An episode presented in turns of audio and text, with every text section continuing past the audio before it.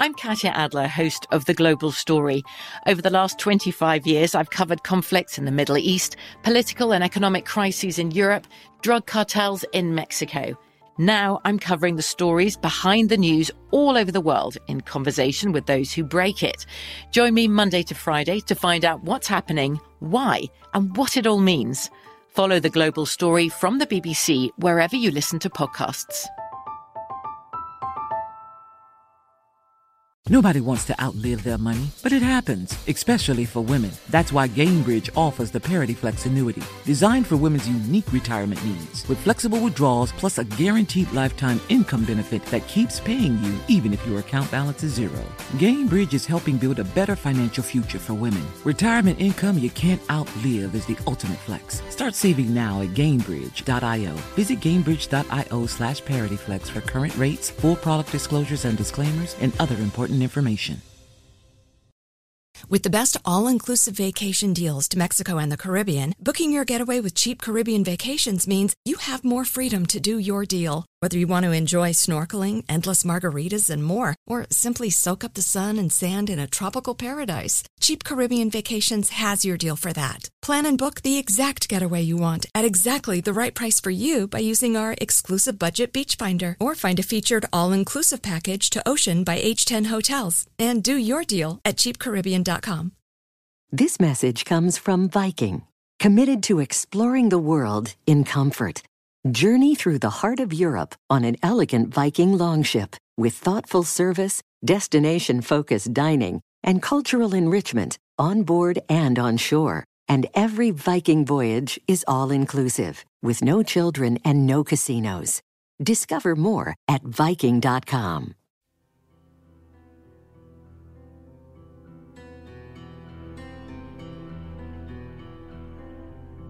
If pulling off one of the largest cash heists in U.S. history was the easiest step in Victor Gerena's mission to help fund Puerto Rico's independence movement, it's what happened after that day in 1983 that became the more difficult part of the operation getting himself and the stolen $7 million in cash out of the country. For that, Victor would need help. A lot of it. Fortunately for him, he had it. Remember those two car honks the guards heard on the night of the robbery? According to police documents, they were to alert a senior member of Los Macheteros, who was waiting outside the Wells Fargo depot in his own car. Nobody knew at the time was Juan Segarra and Filiberto Ojeda Rios were lurking around in the shadows as the masterminds of this thing, waiting for Victor to do what he was going to do.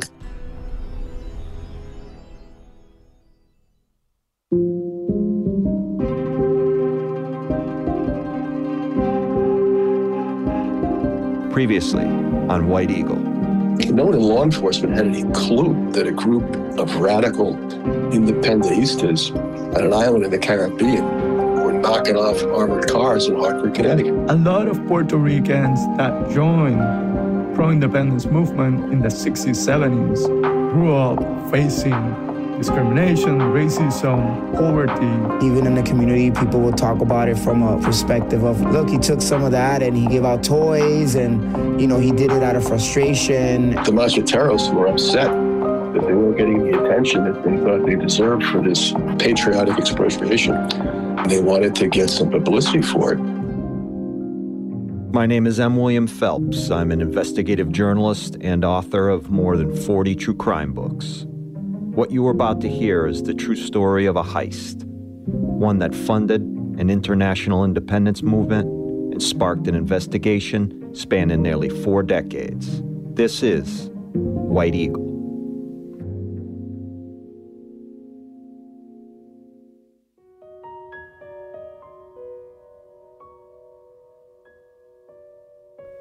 There are a few key players in this story. Victor Gerena is one.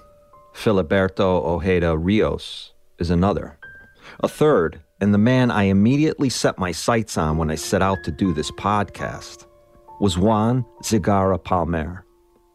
At the time of the robbery, he was considered one of the Macheteros' top soldiers and is often called one of its founders.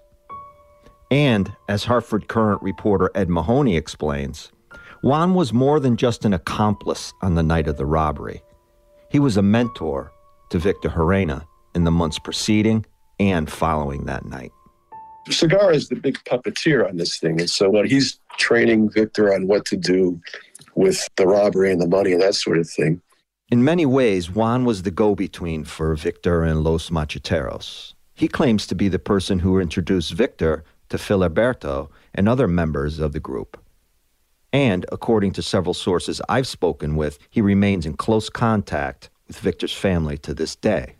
His father was a well reputed lawyer in Puerto Rico who sent his kids to this boarding school in New England, and then he goes to Harvard. Dr. Jose Atiles, who you heard in the last episode, is an expert on anti colonial movements, which includes Los Macheteros. The story of Segarra Palmer, I'm sure that you, you might have access to him and to his history. It's really interesting. Dr. Atiles is right. I did have access to Juan. I had interviewed him at length and planned to use hours of recorded conversations in the podcast. But after weeks of back and forth, Juan abruptly pulled out of the project, deciding it was in his best interest not to participate.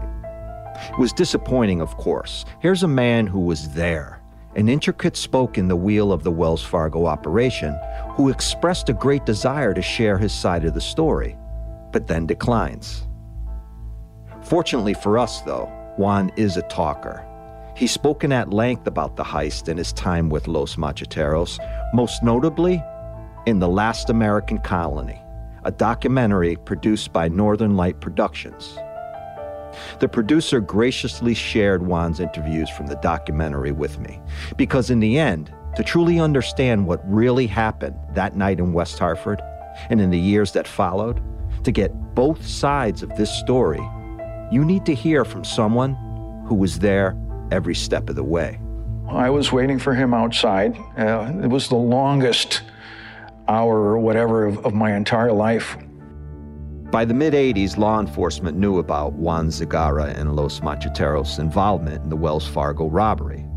But the specifics, the detailed accounts of what actually happened, took decades to unravel. Thanks, in large part, to Juan Segarra. Juan has always been squirrely about his initial introduction to Victor Gerena, but has admitted that Victor traveled at some point to see Filiberto in Puerto Rico to discuss logistics of the robbery and his future as a fugitive.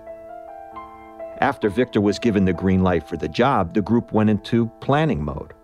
And by March of 1983, Victor was having regular conversations with Juan Segarra using local payphones to avoid a paper or electronic trail. For much of the spring and summer of 1983, Juan Segarra and Los Macheteros were laser focused on Aguila Blanca, White Eagle, the code name given to the West Hartford Wells Fargo operation.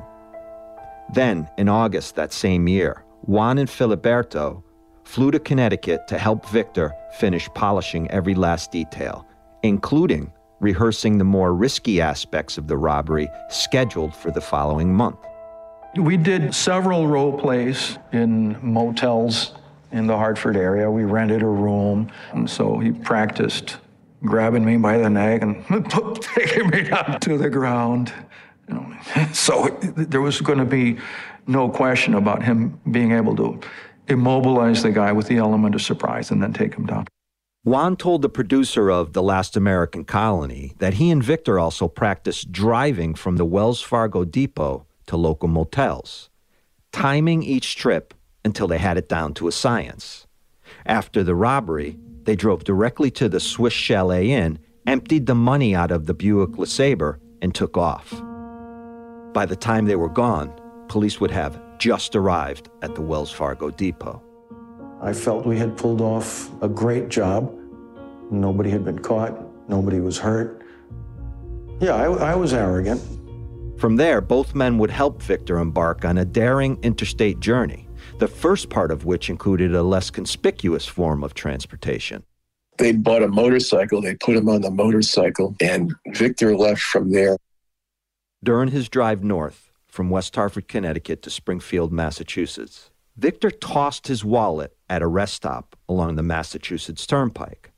That wallet, which contained his ID, was later discovered by Department of Transportation employees. Victor eventually ended up in Boston, and the cash ended up in Springfield where it was hidden. The motorcycle was the perfect solution to Los Macheteros' first obstacle how to get one of the country's most wanted men safely out of West Hartford. The second, much larger hurdle was how to get about a half ton of stolen cash where it needed to go. Turns out, Juan Segarra and Filiberto Ojeda Rios had already thought that scenario out as well.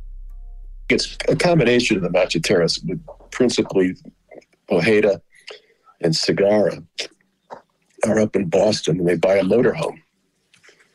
And uh, they have somebody, one of these macheteros is some kind of a carpenter, you know, builds a bunch of false walls and things like that into the thing. About two weeks after the heist, Juan hid Victor and some of the money behind the walls of a camper trailer, and the pair headed to Mexico, taking some of the stolen cash with them.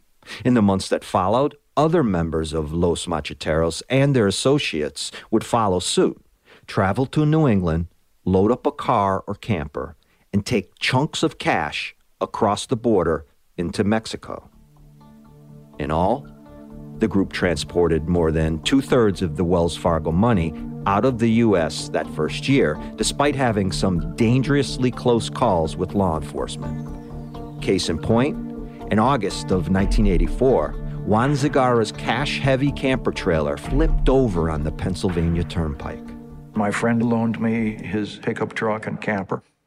We were on the turnpike in, in Pennsylvania going down this pretty steep hill, and uh, this semi blew past us. And we ended up flipped over, facing in the opposite direction on the right hand lane of, of the vehicle. The money that was hidden in the wall, behind the walls of the, of the trailer, you know, the panels burst. One of us jumped in the, the, the trailer and started throwing the money in bags and, and stashing it back be, before the state police arrived. And, you know, we whew, got past that one. Mexico was the pit stop of choice for Los Macheteros. It was also a place where they could easily communicate with operatives from the Cuban government, including the man who would help smuggle Victor Gerena out of the country. I always called him a Cuban spy, and he was always upset with me for saying that because he considered himself some kind of diplomat. But, you know, Cuba's had a diplomatic department called the Department of the Americas, whose function was to foment, you know, leftist insurgencies across Latin America. And he was associated with that. The Cuban spy, whose real name is Jorge Masetti, eventually became disillusioned with Fidel Castro and left his job with the government. He even wrote a book about it. But back in 1983, he played an instrumental role in the Macheteros' Wells Fargo heist. According to Ed Mahoney, Masetti had met Juan Segarra and other members of Los Macheteros in the months before the robbery and even gave them $50,000 to help pull it off. An investment, perhaps. They provided the Macheteros with the stuff that they injected the guards with and some type of crazy radio transmitter that probably didn't work anyway, and a bunch of things like that. Masetti told Ed Mahoney that the group went to great lengths to help Victor get out of the country. They dyed his hair, and Victor hid out in Mexico's Cuban embassy, where they helped him acquire a fake passport. From there, Victor boarded a flight to Cuba, along with the first batch of cash tucked inside Cuba's diplomatic pouch. The thing is, the FBI is not doing anything because they don't know anything about this. I mean, they're still looking, you know, for some gang of Irish thugs from Charlestown, you know, who came down and knocked off an armored car. I mean, they have no idea what's going on. By that time, Victor Gerena had been secreted in Cuba. The plan was that they would get Victor over there and he would be out of the reach of the American authorities. There's all kinds of people in Cuba that are, you know, hiding out from American authorities.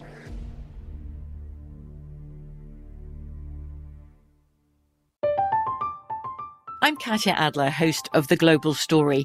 Over the last 25 years, I've covered conflicts in the Middle East, political and economic crises in Europe, drug cartels in Mexico.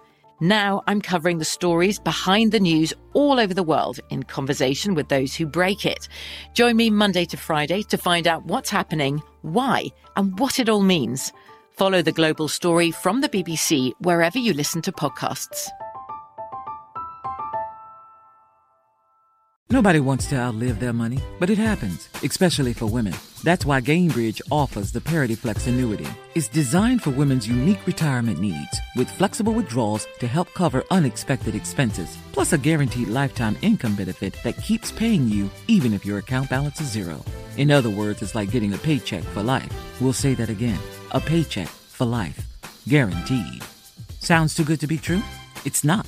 It's the Parity Flex annuity and it's one more example of their commitment to creating a better financial future for women. One where they feel empowered, not excluded, and ready to take on whatever their next chapter holds.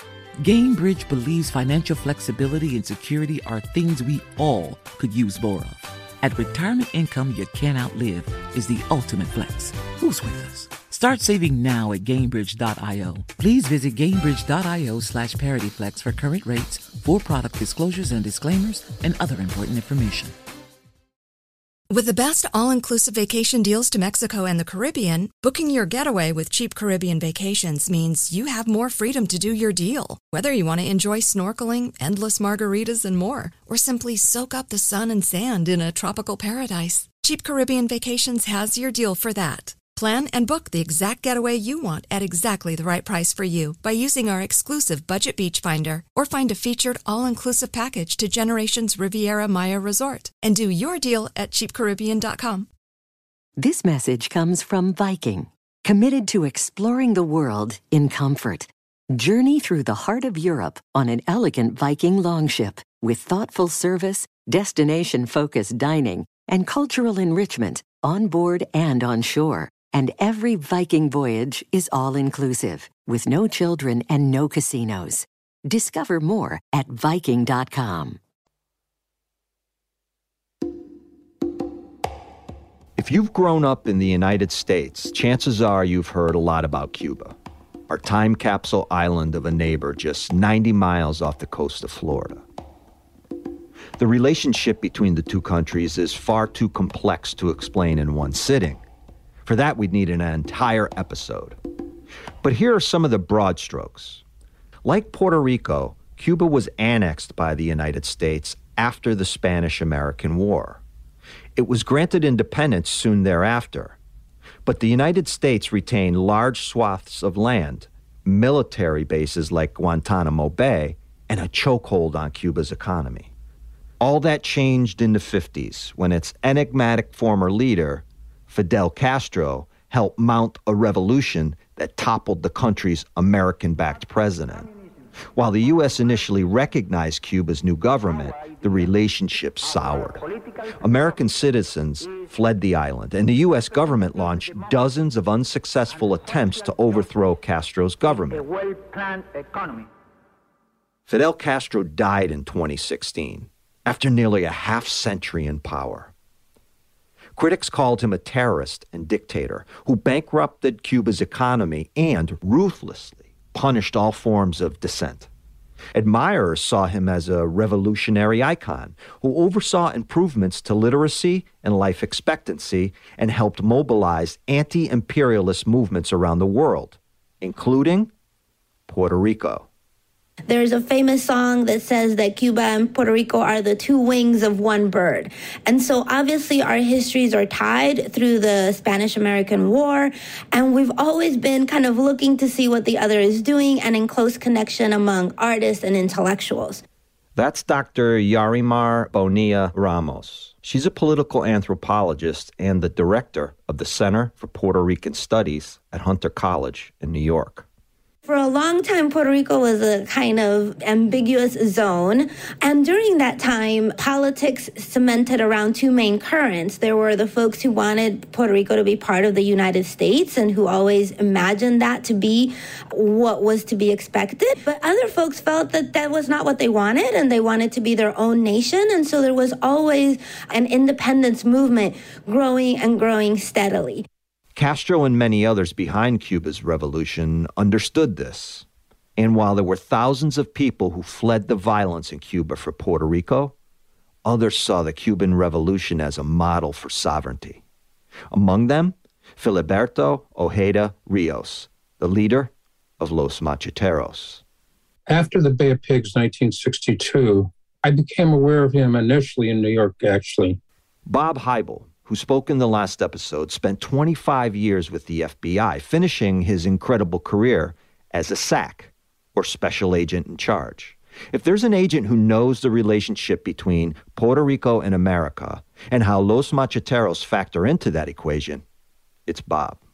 Now, the Cuban intelligence service, which was called G2 at that time, took the offensive and began to send sleeper agents out. And Filiberto was one of those sleeper agents. The G2 is a military intelligence service, or, as others call it, state security. Its agents were trained by the German Stasi and the Soviet KGB and were responsible for intelligence, counterintelligence, and disinformation activities inside Cuba and abroad. So, from the beginning, Fidel Castro was a total supporter of gaining independence for Puerto Rico. And his modus operandi, of course, was supporting revolution to do that in any form that worked. In 1966, Castro told a group of world leaders, quote, any revolutionary movement in any corner of the world can count on the help of Cuban fighters. And he made good on that promise. About a decade later, right as the U.S. and Cuba were in talks to improve diplomatic relations, Castro intervened in an armed operation of the African nation of Angola, and, more important for us, in Puerto Rico's pro independence organizations. The move derailed talks between Cuba and the U.S., but appealed to Filiberto Ojeda Rios, who believed deeply that colonized people which in his view included Puerto Ricans, had a right to armed struggle. What's more, he felt it was critical to reclaiming their identity. Filiberto is a very interesting figure. First of all, he was a trumpet player with one of these 50s bands that started moving to more pro independence, radicalized, if you wish. And at some point, he start uh, moving to arm strolls or more to left wing of the pro-independence movement. At some point, he ended up in Cuba getting uh, training. I think it was the revolution that showed a lot of Puerto Ricans that they could have an armed movement and that create the condition for mass mobilization Cuba's revolution in the 50s inspired Filiberto, and Castro's government gave him the tools he needed to try and replicate it. He viewed himself as a patriot, and he was fighting for truth, justice, and the American way. He thought he was a George Washington of Puerto Rico. After Cuba, Filiberto went to New York and later Puerto Rico, eventually recruiting Juan Segarra, whom he met in 1972.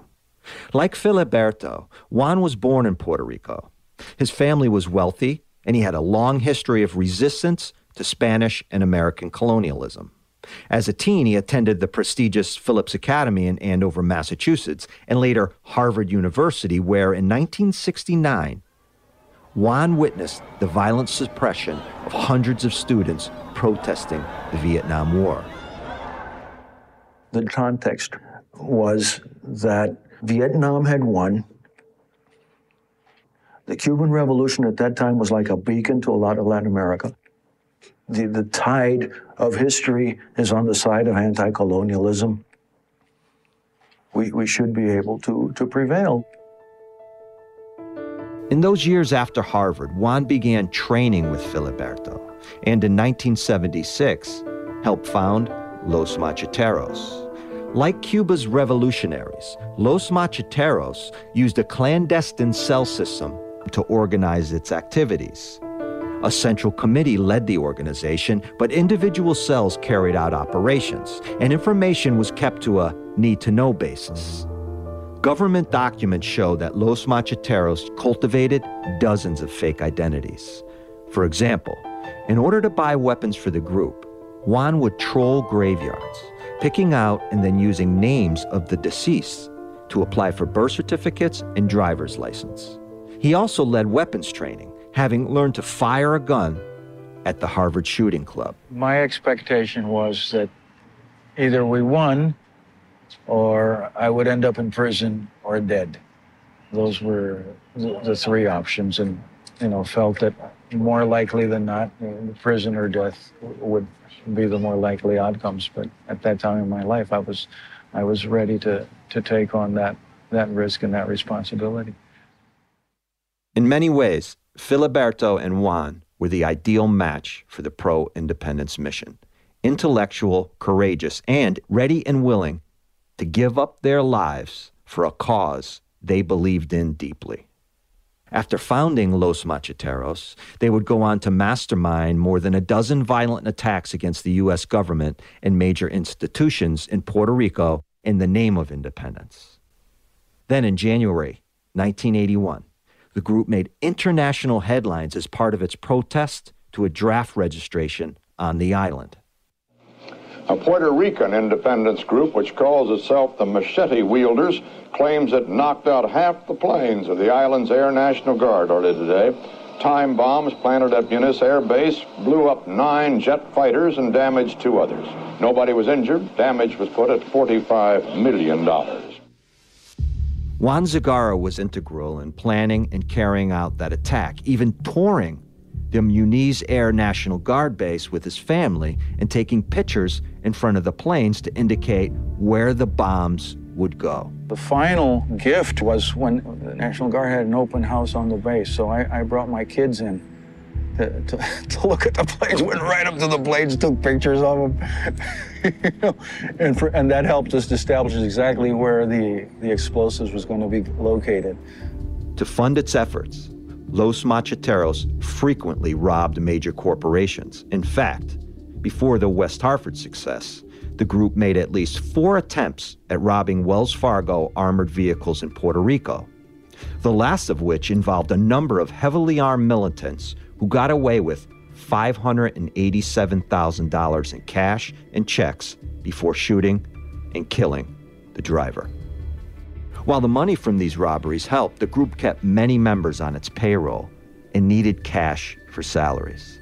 So after recruiting Victor Gerena, they jumped at the Wells Fargo opportunity. There's no way to really know the complete or even true story of how Los Macheteros first connected with Victor Gerena, but in the Last American Colony documentary, Juan tells his version about how he met Victor. This guy approached me and he says, you know, he's working on a armored truck and he transports between seven to ten million dollars every Monday and he wants to donate it to the struggle. It's like, whoa, it's almost too good to be true.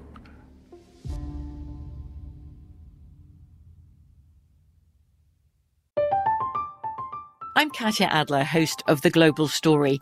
Over the last 25 years, I've covered conflicts in the Middle East, political and economic crises in Europe, drug cartels in Mexico.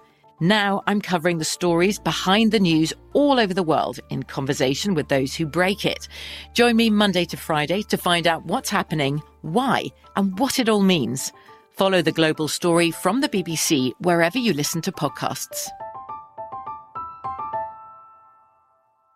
Nobody wants to outlive their money, but it happens, especially for women. That's why Gainbridge offers the Parity Flex annuity. It's designed for women's unique retirement needs with flexible withdrawals to help cover unexpected expenses, plus a guaranteed lifetime income benefit that keeps paying you even if your account balance is zero. In other words, it's like getting a paycheck for life. We'll say that again a paycheck for life. Guaranteed. Sounds too good to be true? It's not. It's the Parity Flex annuity, and it's one more example of their commitment to creating a better financial future for women. One where they feel empowered, not excluded, and ready to take on whatever their next chapter holds. Gainbridge believes financial flexibility and security are things we all could use more of. At retirement income you can't outlive is the ultimate flex. Who's with us? Start saving now at Gainbridge.io. Please visit Gainbridge.io slash ParityFlex for current rates, for product disclosures and disclaimers, and other important information. With the best all-inclusive vacation deals to Mexico and the Caribbean, booking your getaway with cheap Caribbean vacations means you have more freedom to do your deal. Whether you want to enjoy snorkeling, endless margaritas, and more, or simply soak up the sun and sand in a tropical paradise, Cheap Caribbean Vacations has your deal for that. Plan and book the exact getaway you want at exactly the right price for you by using our exclusive Budget Beach Finder or find a featured all-inclusive package to Generations Riviera Maya Resort and do your deal at cheapcaribbean.com. This message comes from Viking, committed to exploring the world in comfort. Journey through the heart of Europe on an elegant Viking longship with thoughtful service, destination-focused dining, and cultural enrichment on board and on shore. And every Viking voyage is all inclusive, with no children and no casinos. Discover more at Viking.com. Six weeks after the West Hartford heist, Los Macheteros grew even bolder. Hours after they fired the law rocket on the FBI's federal building in San Juan, a woman phoned the local Associated Press offices on behalf of Los Macheteros, taking credit for the attack, which she said was launched in support of the people of Grenada at the height of the U.S. invasion there. Here's reporter Ed Mahony. One cigar is, you know, protests about this being a nonviolent situation, notwithstanding. The FBI had a different point of view. They thought it was very violent, and they thought there was a lot of property damage. And, you know, there was aqueducts getting blown up. There were armored cars getting ripped up, There were banks getting knocked off. There were sailors getting shot. There were jet planes getting blown up. I mean, there was a lot of stuff going on. And, you know, somebody in Washington said, you know something, we can't let this continue. Go down and stop it. However careful its soldiers tried to be, mistakes like the one Los Macheteros made after firing the law rocket were costly. Take, for example, that seemingly inconsequential parking ticket found in a car near the federal building. That one scrap of paper set off a chain of events that eventually led to the FBI surveying Filiberto Ojeda Rios' car and a number of Los Macheteros' safe houses. Filiberto was on everybody's top 10 list because, you know, Filiberto was a member, almost a charter member of the Cuban Directorate General of Intelligence. So that got everybody's attention. It was in April of 1984 when federal agents obtained the warrant to go inside one of the safe houses. There, they found dozens of internal Macheteros documents, including code names for various operatives and proof of a relationship with the Cuban government. It was more than enough to justify installing wiretaps. And in those conversations, they learned about the group's involvement in the Wells Fargo robbery and heard conversations between Juan and Filiberto discussing whether to smuggle Victor's fiancee, Anna Soto, out of the U.S. and into Cuba, as they had promised Victor from the start. They were talking about trying to smuggle Victor's fiance into Cuba so they can be together again. And, you know, the Cubans are saying, forget about it. You know, what, what do you think we're running here? You know, this isn't some kind of lonely hearts club we got going over here. The wiretapped conversations would also highlight the ideological differences in the organization. As we saw with Wells Fargo, Los Macheteros weren't shy about taking credit for their work. But how and when to seek out the press became a major point of contention within the organization. Should they send money to local publications?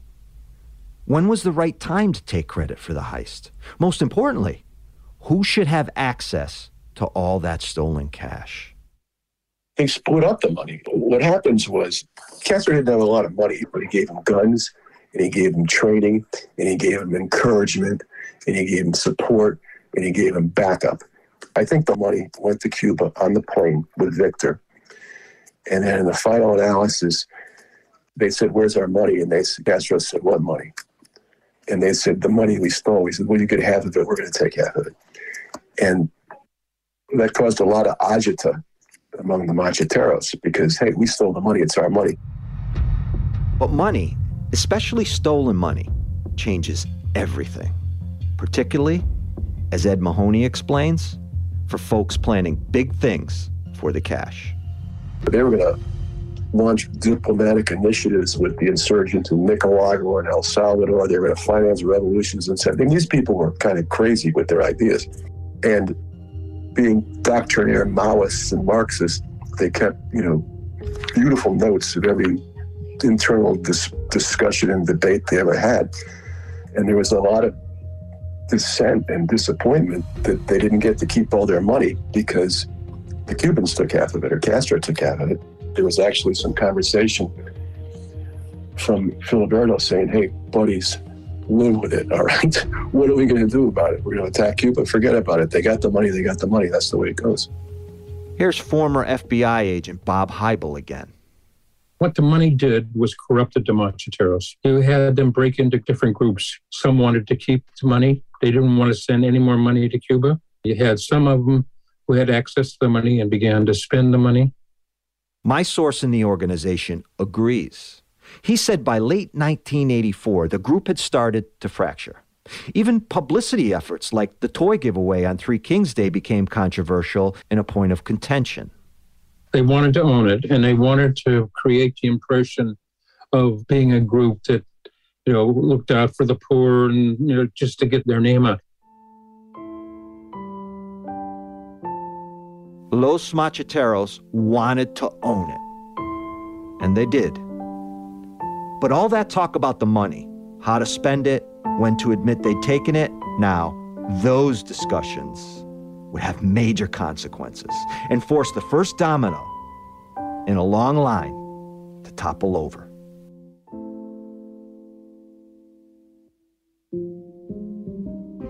Next time on White Eagle. The FBI raids began after dawn in San Juan and nearby cities. Eleven people were rounded up in Puerto Rico. Another was arrested in Dallas, one more in Boston. Things fall apart. White Eagle is written and executive produced by me, M. William Phelps, and iHeart executive producer, Christina Everett. Additional writing by our supervising producer, Julia Weaver. Our associate producer and script supervisor is Darby Masters. Audio editing and mixing by Christian Bowman. Our series theme, Forms Regal or Grand, is written by Aaron Kaufman. Thanks to Arlene Santana and Will Pearson at iHeartRadio. And a very special thank you to Northern Light Productions and Bestor Cram for allowing us to use clips from the documentary The Last American Colony, which is available to stream on demand. For more podcasts from iHeartRadio, visit the iHeartRadio app, Apple Podcasts, or wherever you listen to your favorite shows.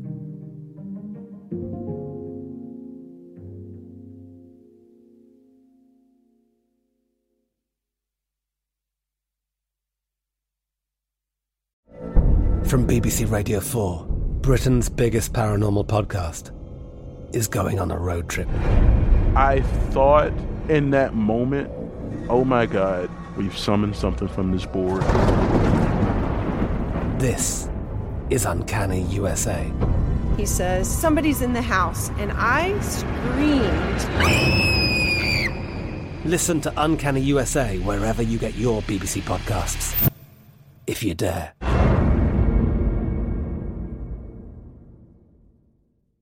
Nobody wants to outlive their money, but it happens, especially for women. That's why Gainbridge offers the Parity Flex annuity, designed for women's unique retirement needs, with flexible withdrawals plus a guaranteed lifetime income benefit that keeps paying you even if your account balance is zero. Gainbridge is helping build a better financial future for women. Retirement income you can't outlive is the ultimate flex. Start saving now at Gainbridge.io. Visit Gainbridge.io slash ParityFlex for current rates, full product disclosures and disclaimers, and other important information.